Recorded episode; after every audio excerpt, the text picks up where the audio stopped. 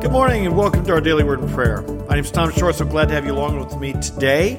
As we get into the Word of God, talk about it, and allow it to transform our lives, particularly today as we're talking about the armor of God. I hope you're putting it on. You know, we are involved in intense spiritual battle, and if you don't realize it, then that means you're ignorant of the devil's schemes. And if you're ignorant of his schemes, it's not something to sit around and feel you were insulted by that word. Rather, it says, I don't, I'm not going to be ignorant. That's what Paul said. We're not ignorant of his schemes. He wants to destroy us. We have a spiritual enemy. We better fight him. And the Bible tells us how. Let's look at how to do it. In here in, in Ephesians chapter 6, we're told this Therefore, take up the full armor of God so that you will be able to resist in the evil day, and having done everything to stand firm.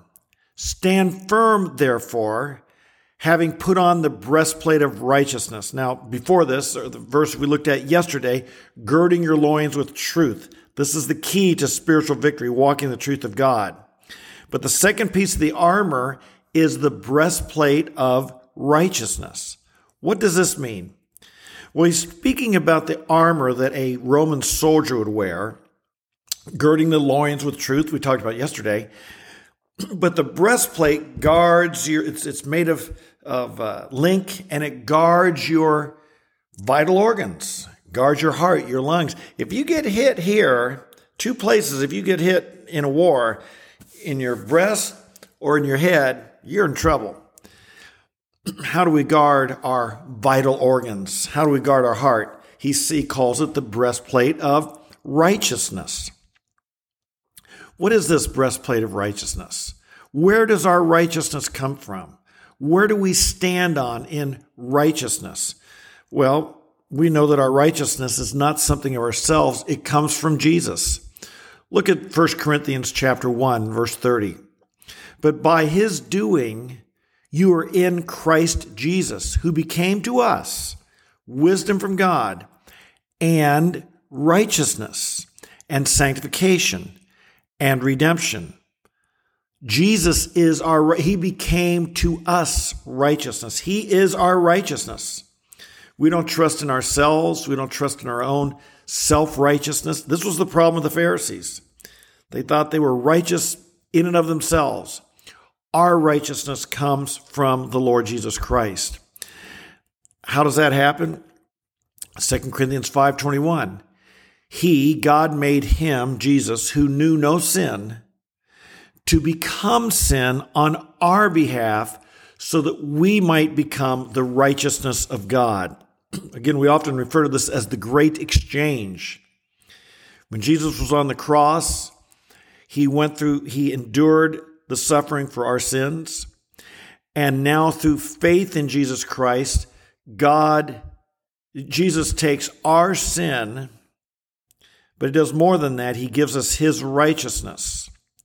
Remember, salvation doesn't mean that we just get a fresh start, a blank slate, and it's just as if I never sinned. Rather, God gives us the righteousness of Jesus Christ. This is what we stand in. When the devil accuses you, when the devil tells you, you know, you're a miserable, rotten sinner, you simply remind him that no, I am in Christ. God is more powerful than Satan, and his vote counts a whole lot more. God calls me righteous. God sees me as in Christ. Today, my friend, learn to identify the accusations of the evil one sensitize your own mind to the voices that come to you, the, the accusations that come, reminding you of your past, reminding you of your sin, reminding you of your regrets. These aren't God. God wants to encourage and strengthen you. God wants to remind you you're in Christ. You're righteous in Christ. The devil wants to accuse you. Never forget his strategy. Before you're saved, he's telling you you're just fine. You're okay. You don't need Jesus. After you get saved, he turns it 180 degrees. He tells you you're a miserable, rotten brat and that, that no, no way God could love you now. He tells you just the opposite of what's true. In Christ, we have the righteousness of Christ. And this is where we stand. And this faith, this confidence, protects our heart, protects our vital organs from the onslaught and the attacks of the evil one. But we also we stand positionally righteous in Jesus. But we also want to live our day-to-day lives with him. Notice what Paul says in Acts 24. He says, In view of this, I also do my best to maintain a blameless conscience, both before God and before other people, always. That was important to maintain this blameless conscience. Why? Because again, using this reminder of spiritual battle, he writes to Timothy, young Timothy, in 1 Timothy chapter 1, verse 18 and 19. Fight the good fight, keeping faith and a good conscience, which some have rejected and suffered shipwreck in regard to their faith.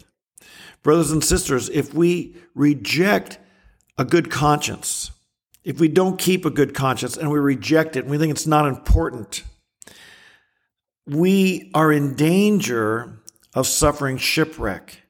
We're in danger of remove, letting that breastplate, uh, not putting it on, so that we are spiritually attacked and some of the devil's attacks land and cause us great harm. It shipwrecks our faith. Keep a good conscience, always before God and others. How do we do this? We simply listen to that voice of conscience, that still small voice. We want to pay attention to it. Don't argue with it. Don't fight with it. Don't try and prove it wrong. You might be able to out argue your conscience, but the good chance is your conscience is right. It's not wrong. And when we do violate our conscience, when we do sin, when we do disobey God, be quick to confess it to Him. Be quick to remind yourself and, and claim again the blood of Jesus Christ that cleanses us from all sin. If you sin against another person, if you hurt, violate another person, be quick to confess it to them. Keep a blameless conscience between before both God and others. And you'll be standing firm, uh, protecting yourself with that breastplate of righteousness. So we're in battle. The devil aims his attacks at you. He aims the accusations right at your heart. He wants to tell you you're not who you are. What do we want to do? Stand firm in the righteousness of Jesus Christ and practically maintain that clear conscience whenever you can. Father in heaven, we bless you today. We thank you that we are righteous because of Jesus Christ. We don't claim in and of ourselves that we've earned our salvation, we've earned our goodness. We don't claim that somehow we can we don't boast before you. We humbly receive your mercy. We humbly receive your salvation. We humbly receive your righteousness because we have we are now in Christ. We're in Christ. We have exchanged you thank you Jesus you took our sin and you and you gave us your righteousness. And you've put us in yourself. And now when the Father looks to us, he sees us as in Christ. We're no longer in Adam. We're no longer in sin. We're no longer in the old man. We're no longer under condemnation. We are righteous. Might we believe it? Might we guard our heart with this breastplate of righteousness.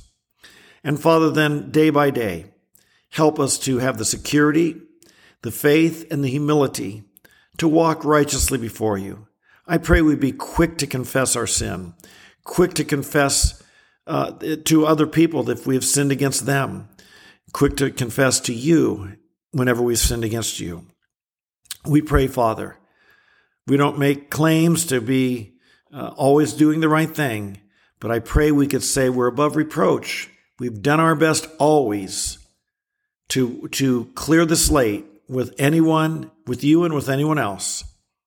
I pray we'd be like this. We give you this day, Father. We know we're involved in spiritual battle, spiritual warfare.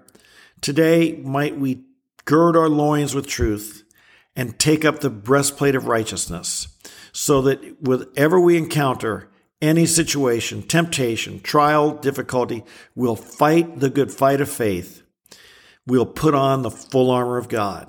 We bless you and we love you. In Jesus' name we pray. Amen, amen, and amen. Praise the Lord. So glad you're with me. Come with me today. You know, we get here every day and we read the Word and we allow it to change our lives, little bit by bit by bit. Good choices done consistently over time make big changes. We're not once a month, once a year, or just when I feel like a Christians. And if you want to be a day to day Christian, a strong, mighty person of the Lord, you got to be in the Word. So I hope you can join us. Get in the Word yourself, obviously. Pray yourself, obviously. Be in your church, obviously. But we're here every day. So you can have that chance for daily input and get refocused with the Lord. I hope you will be. So God bless you. God strengthen you. God make his face shine upon you. A quick announcement I know some people are interested in going to Israel with us. Our first deadline for this upcoming trip next February is this Friday, the 15th of July. So if you're interested, don't put it off. You'll save a little bit of money if you register and get your deposit in. Tell us you're going by this Friday. So if you're interested in going, let's get at, go ahead and act on it. Contact us. Let us know. Go to our website, tomthepreacher.com slash Israel. Uh, read the information. Check out the itinerary. Register. Just means you want some more information. And go ahead and act on the next few days. And, it, and you'll be there. Spots are filling up quickly. This trip could fill up, which for us would be about 40 some people. So I hope you can join us. Till we meet tomorrow, my God bless you, strengthen you, fill you with His grace, His peace, a confidence that your righteousness is from Christ and God sees you as righteous. Put on that breastplate. Be strong in the Lord. We'll see you tomorrow, okay? God bless you. Bye bye.